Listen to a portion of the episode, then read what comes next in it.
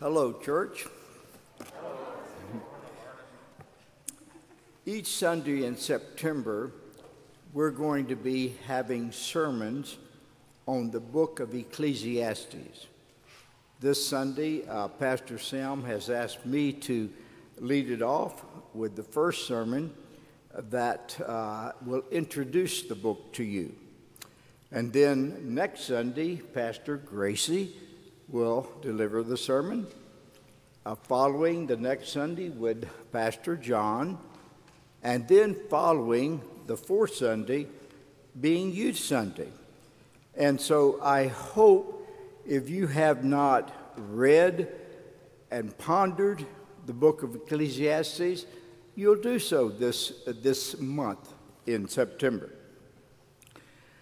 I've titled my sermon, Deep Learning in Ecclesiastes.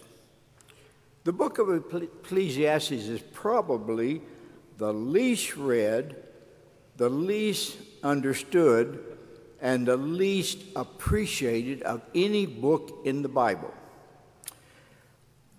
Many Christians over the centuries, and even today, prefer simply to ignore the book. Christians uh, ignore it, and yet it's in the Jewish and the Christian canons of Scripture.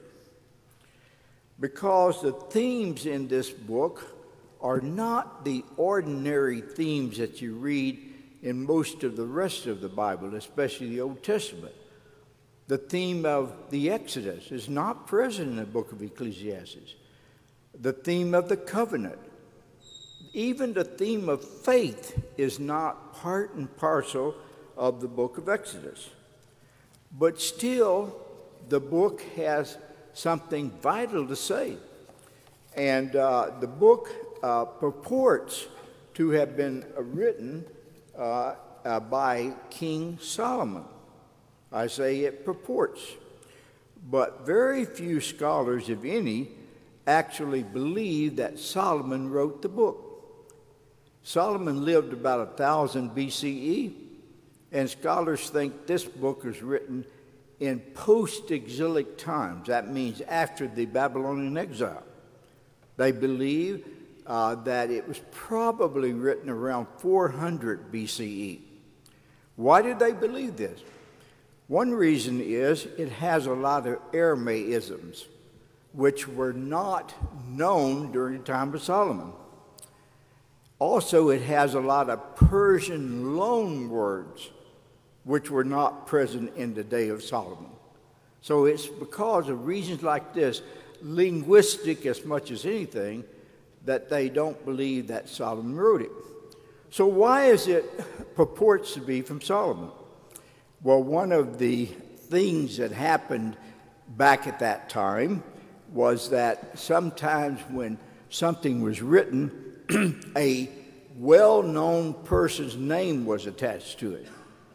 Now, we would uh, look askance on that today, would we not? Because we have such a thing as uh, plagiarism and we have such a thing as being untruthful. But that was not present during this time. Now, this book comes from uh, a group of book called, books called wisdom literature. They include the book of Job, the book of, uh, of uh, uh, the Song of Songs, and the book of Ecclesiastes. In some cases, uh, scholars refer to these books as polemical books, books that push against the tradition of the day, because they have something to say, the ones who write at this time, that may uh, not be kosher, if you'll allow me to use that word, kosher to the tradition. And so that's why many scholars believe that Ecclesiastes is a pushback book.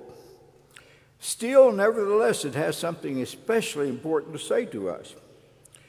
Now, the name Ecclesiastes is a Greek term, uh, and it's a uh, that was a name the book was given when the Hebrew book of Ecclesiastes was translated into Greek in what's known as the Septuagint version of the Bible, the Greek version of the Bible. But the Hebrew term for the book is Kohelet, usually spelled with a K, but it could be spelled with a Q. Kohelet. And the author identifies himself as a teacher. In fact, the teacher. So it comes from this uh, time of the ancient Near East, the same time basically that the Greeks had uh, the great teacher Socrates. Now, Socrates had a method of teaching. His method was a question and answer method. So Socrates would pose a question to his students, and he would get his students to try to answer that question. And then it would go back and forth. He would ask another question and another question and back and forth. It was a dialogue. So uh, I believe that the book of Ecclesiastes is in that same vein as Socrates was teaching. And so Socrates was doing a question and answer, he was calling his students into a dialogue, a dialogue with him about whatever the te- uh, topic was. Likewise, I think this uh, author of the book of Ecclesiastes is calling his readers, his listeners, his students into a dialogue. And indeed, I believe he is calling us into a dialogue itself. Now, when we read this book, there's one particular phrase that comes about every chapter or so. In fact, several times in some chapters. And that's called vanity of vanities. All is vanity.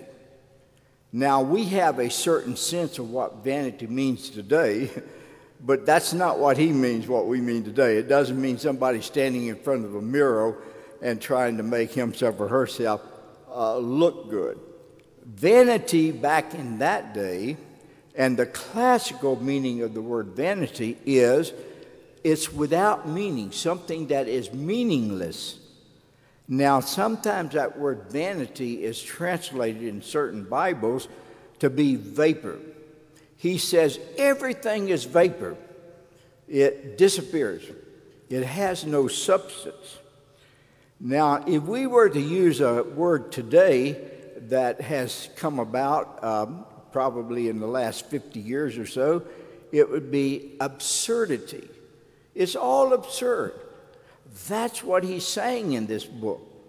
He is saying, now listen carefully though, he is saying but I don't think this is what he means, and I'll explain what I mean by that. He is saying that life is absurd. We are born, we live, and we die, and that's it. It's absurd. Absurdity of absurdities. Everything is absurd. Now, I think, even though that's what he's saying, he is using a teaching uh, technique. He is uh, appearing to be saying this. No question about it. He says it over and over again. But I think embedded in him saying that is really a question when he says, absurdity of absurdities, vanity of vanities, all is vanity. I think between the lines he's saying, Do you think so, students? Is that what you think? Push back. He is calling them into dialogue. Now, teachers have sometimes done this. It's called role playing, right? And sometimes teachers have done role playing with their students. Back in, uh, way back in 1963, uh, when myself and about 75 other uh, young people were having a missionary orientation to go to different places of the world. And uh, I was, uh, by the grace of God, sent to a place a wonderful place called Malaysia. But during that six week orientation, we had lecturers on different uh, topics. And there was one lecturer, if you will, whose name was Daniel Fetler. He was a professor of New York University. He was born and raised in the Ukraine. So when he came to give us uh, a teaching, if you will, about communism, which he had grown up under, he did role playing with us. We didn't even know he was playing role playing, but we figured it out after a time. Because what he did was he uh, presented communism as if he were a communist. He didn't even tell us, I'm not a communist, but he presented it as if he was a communist. And wow, did it get our attention. And wow, did we push back against him.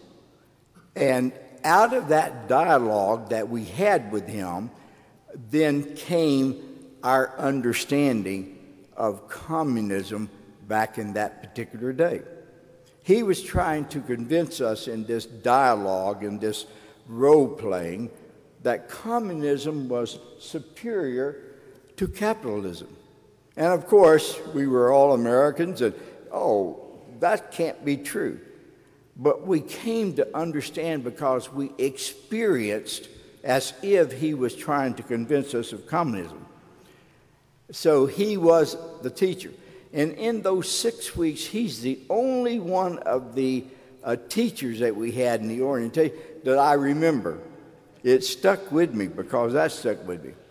So he also coupled with this idea of dialogue and pushback, he coupled uh, the, the uh, recommendation of the great American uh, teacher, uh, John Dewey.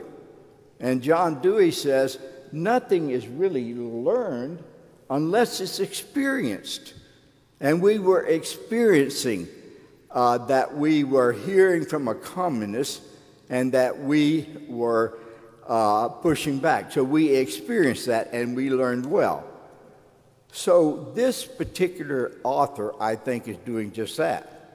Now, there's another term we can use of that for this, and we have used this term oftentimes, and that's uh, is playing the devil's advocate.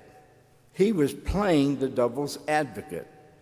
And so, in uh, appearing to be uh, a communist, we were able to understand uh, from our experience and from our involvement with that, our dialogue with him, uh, what it was all about. Now, I think this is the key to understanding the book of Ecclesiastes. To see this man who is calls himself in Hebrew Kohelet and is called in Greek Ecclesiastes, to see him uh, as a teacher who is calling his students to be involved with him. I think it's a kind of genre of literature. I think the same thing happens in the uh, the book of Job, and the same thing even happens in the book of the Song of, of, of Psalms as well. So we have certain hints in the book of uh, Ecclesiastes that this man named Kohelet, the teacher, is actually somebody who believes deeply. He believes deeply in the faith of Israel. He believes deeply in God. And he sprinkles things throughout his book that are actually uh, in between all of these times that he says, vanity of vanity, all is all meaningless. He sprinkles these things. And here are the, some of the things that he actually uh, sprinkles in.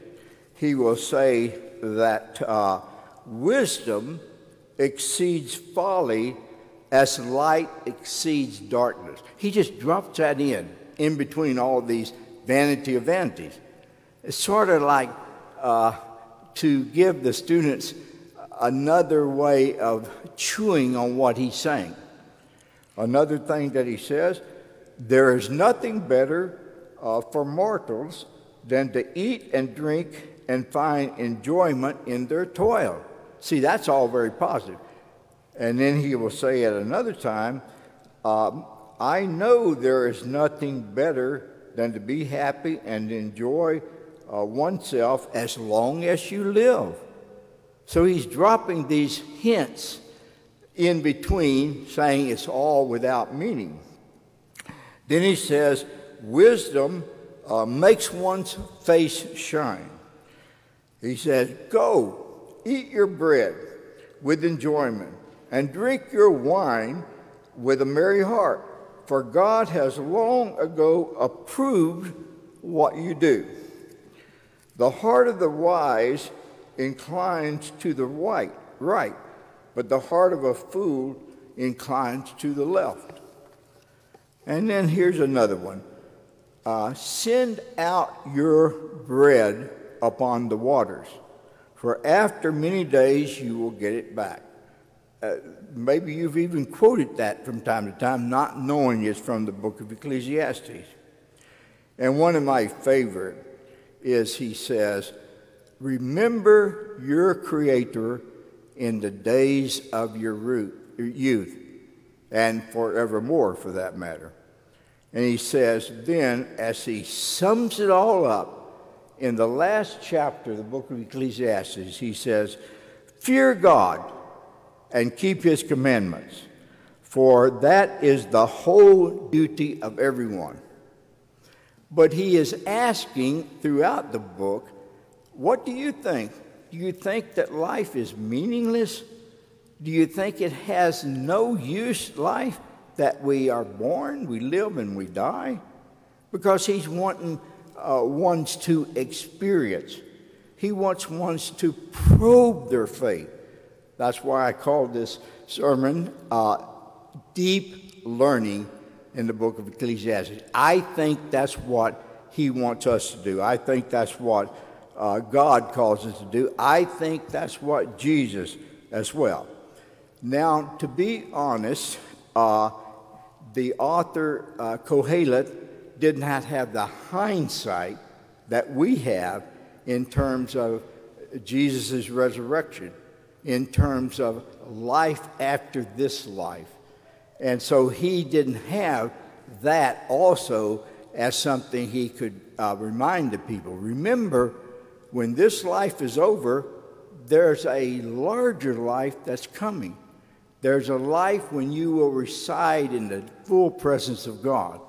But for because we don't have that sense in the Old Testament, there's no real clear sense in the Old Testament of life beyond this life. And he's a he's a person, a creature of the Old Testament. And we have this hindsight ourselves. But still he's saying to all of us, and it can be applied in our lives, that we should probe our faith, we should own it for ourselves, and we should experience our faith. And then we can say, uh, as the great uh, person Job said, I had heard of thee, but now my eye sees thee. And so I hope that you will take time during this month to read the entirety of the book of Ecclesiastes. You'll hear three more sermons on it, and maybe that will also uh, stimulate you uh, to look more fully into Ecclesiastes. So, if you will pray with me, our Father, we thank you for the word that you give through the many people throughout the Bible and throughout history whom you have called to shed light on what it means to be your follower, what it means for you to be our God. We ask you to help us to know deeply a sense of your presence and thereby to go out and proclaim the truth of the gospel of Jesus to everyone in our everyday living, in our goings and comings and in the way that we live our lives. For it's in Christ our Lord that we pray. Amen.